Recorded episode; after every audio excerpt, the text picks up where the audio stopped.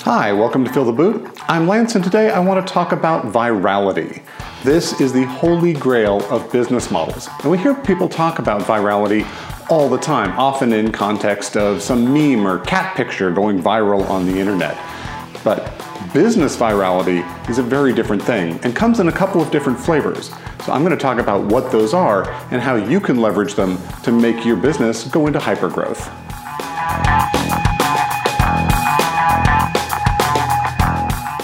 Virality is any situation where users are bringing other users into the ecosystem. And if they're bringing many users, then things take off really quickly. Anytime you have users bringing multiple other users, you get an exponential growth. And it can explode until you've, in fact, at least in theory, taken over the entire population of the Earth, which is, until we discover other populated planets, sort of a limiting factor to how far you can take your viral growth. This is all an analogy to epidemiology. If you look at how a virus spreads through a population, if each sick individual infects at least one other individual, then you get an epidemic. And the number of sick people explodes and sweeps through the population. I break down virality in business into three separate groups incentivize virality, advocacy virality, and inherent virality. And each one behaves differently and can be leveraged differently in your business. Incentivized virality is the one over which you have the most control. That's where you're effectively bribing users to bring their friends into your app ecosystem. You're giving them a discount or some additional features that you unlock in exchange for recruiting their friends to join the platform. And you might even give their friends some incentive to say, if a friend recommends you, you get an extra month or whatever it may be. But basically, you're saying, we're going to pay you in some way to act as an agent for us to go recruit your friends to join this platform. And that can be very effective, particularly early on but it doesn't scale terribly well. If you're trying to get to a billion users and you're paying all of them this large incentive, the attractiveness of that incentive tends to decay over time, and the cost that you're paying to bring in those new users goes up. But it's very effective in the early stages. Advocacy virality is where your users can't wait to tell their friends about your product or solution. They are brand ambassadors. They're going out and telling the world about this amazing thing they've discovered and effectively recruiting all the people they tell to at least go check you out. They're providing free advertising and word of mouth. I think of my own relationship with Tesla. I've never been a car person, but I talk a lot about my Tesla. I'm a fanboy for Tesla. I have convinced a couple of other people to go buy Teslas. I really wish they were doing some incentive. I, would love to be getting some uh, commission on all of those deals. But they've created a solution that makes their customers so passionate they go out and tell everyone about it. And then at some point, you reach a flash point where there are so many people using a product, it's everywhere. It's almost like in the air we breathe. And everyone in society suddenly feels like they're left out if they're not using this thing. We saw that really clearly with the iPod, where there had been many different MP3 players and music players in the past. But when the iPod caught on, suddenly it went from something that a reasonable number of people had to something that it seemed absolutely everyone had. If you were on public transportation, on a metro or a bus, you'd see most of the other people on the bus with those little white earbuds. And in fact, Apple was very smart. They made sure it was easy to see that everyone was using the iPods because they were visibly different and easy to spot in the wild. The thing about advocacy virality is that it's both really easy and terribly hard. It's really easy because all you have to do is create a product or service that's so amazingly wonderful, everyone wants to talk about it. And it's hard because you need to create a product or service that's so amazingly wonderful, everyone wants to talk about it. The third, and to my mind, most powerful type of virality is what I call inherent virality. This is a situation where the value of the thing you're providing goes up the more other people are using it. It's a network effect. So if I've got three friends using it, that's great. If I've got 30 friends using it, that's fantastic. I get much more benefit from it than if I had fewer users. So because I'm already a user, I really want other people to go use this product. The canonical example of this is fax machines. If I have a fax machine and no one else I know has a fax machine, then it's just a chunk of electronics sitting on my desk doing nothing. It only has value in so much as I can send faxes or receive faxes from other people. The same thing applied back in the early days of the phone. There's no point in owning a phone if you can't call anyone. But the larger percentage of your friends that have phones, the more useful this becomes until it's the default way you reach out to literally everyone. Now, there's a catch 22 with this, which makes it difficult to launch inherently viral products because when you first start out, it isn't very useful because your first adopters don't have any friends who are in that network. Now, the solution to that typically is to start with a very focused community, some small group of people that you can quickly penetrate to a level where you hit that network effect and it's useful to them.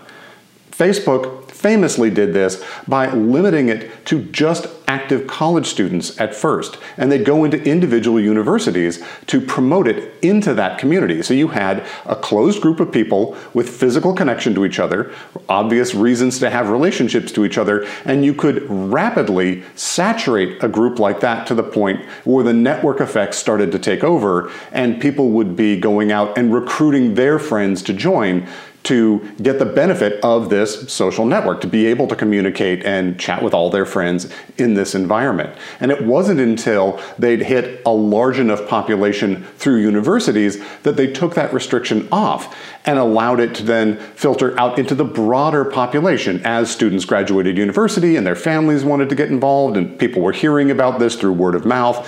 And then it was able to go viral in the broader world. But to start with, to get over that hump, to make sure that they could get enough density of users to be useful to people, they focused tightly on initial seed audiences just to get going. So, when you want to analyze the virality of your business, you need to do a little bit of math. Fundamentally, there's a couple of inputs to pay attention to. And the first is the number of effective invites that each of your users sends out, either because they are advocating how many people do they tell about your product, or because they're sending on active invitations to invite that other person to directly join your network. So it comes with some activation code or a link that allows you to tie that back, and perhaps they get some special gift or incentive for doing so. When you multiply the number that each user sends out by the conversion rate, the fraction of those contacts that actually turn into active users of your service, you get the virality coefficient, which at the end of the day is just how many people do each one of your existing users turn into new users? How many new people do they recruit into your system? And it's not quite as simple as that because a lot of complexities come up with time. Over what time do you measure this? Do you only look at how many people this user brought in in the first week or the first six months? Know, there are certainly going to be situations where after two, three years of using a service, some of your users will still occasionally be reaching out, inviting, contacting, recruiting new people into the ecosystem. But generally, you're going to look at some moderate time frame. Let's say the first three months. Within the first three months, how many people do they bring on board? And then, on average, how many do they bring on board? And there are three different realms that this virality coefficient, which usually is written K, can fall into. The virality coefficient can be less than one, in which case it will die out. This is a disease that's not going to sweep through a population, but it does act as a multiplier. So even if you don't have a high virality coefficient, it can still be valuable. So if it costs you uh, $10 to attract that first person, but they then on average attract 0.9 other people, then you're almost getting two for one, and it effectively halves your acquisition cost for new users. Right around one is that tipping point. Anything above one is actually exponential growth. But if it's very, very close, you just end up with sort of a continuous trend. Each person's effectively bringing in one more person, and you get a linear growth model there.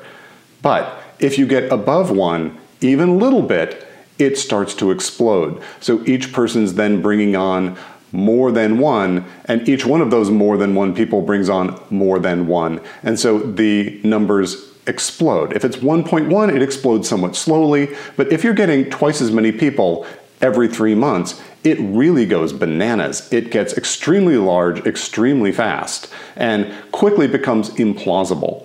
In fact, that's something I look for when I see business plans and people talk about having a viral business and then they project out some virality coefficient of four, right? Every one of the people that I bring in is going to bring in four other people. And then they show that hockey sticking for the next year. But I know in my head that that hockey sticks to larger than the population of the planet pretty quickly. And why is that really going to happen? And we know, in fact, that it's going to be lower. Even if it's a situation where you'd want to bring in all of your friends, most of the people who come in probably won't actually become long term active users of your service. So they won't be bringing in anyone else. And you need to average those people out against those people who do really buy into what you're doing and invite all their friends. And in aggregate, you still need to be getting above that threshold. Really, everything with virality certainly advocacy and inherent, comes down to the quality of the user experience. And frankly, even incentivized, no one wants to invite their friend to a bad experience. It reflects poorly on them. Anytime you are suggesting someone else join something or go look at something or pay for some service, you are inherently putting some of your reputation at risk in doing so. And you want to believe that they're going to have a good experience. So, really, in all kinds of virality, the user experience is core. People want to feel good about using it, feel good about recommending it, and feel that their friends will appreciate having had it recommended to them. So, if you want to pursue a viral strategy, user experience is key. And of course, it's always pretty key, right? If you don't have a good user experience, you probably don't have a lot of users. But particularly if this is the growth strategy you're pursuing, making sure that it's a lickable user interface and it's easy, it's fun, it's you know seamless to onboard into the system makes all the difference. I was recently advising a company that had a perfect viral model. It was inherently viral. Uh, they had a solution that went around sports and you'd want to invite your friends to interact around these sporting events with you. And because it's more fun to have more friends, everyone involved is going to want to invite their friends. And I was very excited because it's often the case that people are shoehorning virality into their business model, but it doesn't really come out naturally. It's not something that is built into the way the app works. But things like Facebook and this social sports app have that. Your friends will want to invite their friends because it's more fun after they do. His problem was the onboarding experience, the user experience of the app, and the pain point that he was filling. So even though he had the perfect business model, it still didn't take off because when people visited, they didn't see the need for it and didn't stick around. And they had enough trouble getting onto the platform that they were dissuaded from going any farther, which I was very upset about. I thought this was a really cool idea, but it shows that just because you have the model for virality doesn't mean you're going to get virality unless you cover all the other bases as well. So I get a lot of pitches from companies that talk about having a viral business model. And I love to hear that, but I then want to hear that you've thought this through quite a bit. I want to know that you've looked at what kind of virality you're having, why that's going to work. You've done some experiments. You've got some preliminary data showing how fast your company will grow, what that virality coefficient is. You have real data on what fraction of your users will invite people, how many invites they'll send, and maybe even some preliminary data about what that conversion rate might look like. Even if you're sort of faking it up, where you're doing surveys of people, you're giving them mock ups and saying, Would you tell people about this? That's not ironclad data, but any data is better than no data everything you can do to convince yourself that you're not just deluding yourself about the viral potential for your product or service, but actually it will work. And then looking to optimize that. How can you improve that conversion rate? How can you make it easier to onboard? How can you make it easier to share? How can you improve that experience? Because every time you make it a little better, you can improve that virality coefficient just a little bit. And even small changes in the virality coefficient, particularly above one, make gigantic differences over fairly short timescales.